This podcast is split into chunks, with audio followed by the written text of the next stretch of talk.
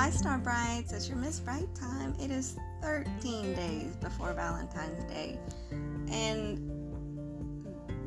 if we aren't careful, if you aren't careful, if I'm not careful, then we can sit in gloom, sadness, a cavern, a humongous cave cavern of emptiness and sadness. And while that's a possibility, and you've done it, and I've done it, and I'm talking to the single people or those that are that are lonely in marriages or couple ships that just aren't feeding them in the way that they want to be fed. And that is, you got to be for you what you don't have.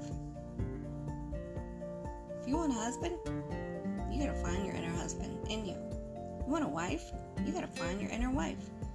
Whatever that symbolically is to you, give that to you. You know, a man usually wants respect and validation for the things that he does for the woman. So give that to you like you saw yourself give that. Um, so I would like to see you give yourself 13 reasons why you are a snatch, you're catch. That's what I want want you to do as homework. So think on that. 13 days before Valentine's Day. Thank you, Star Brights.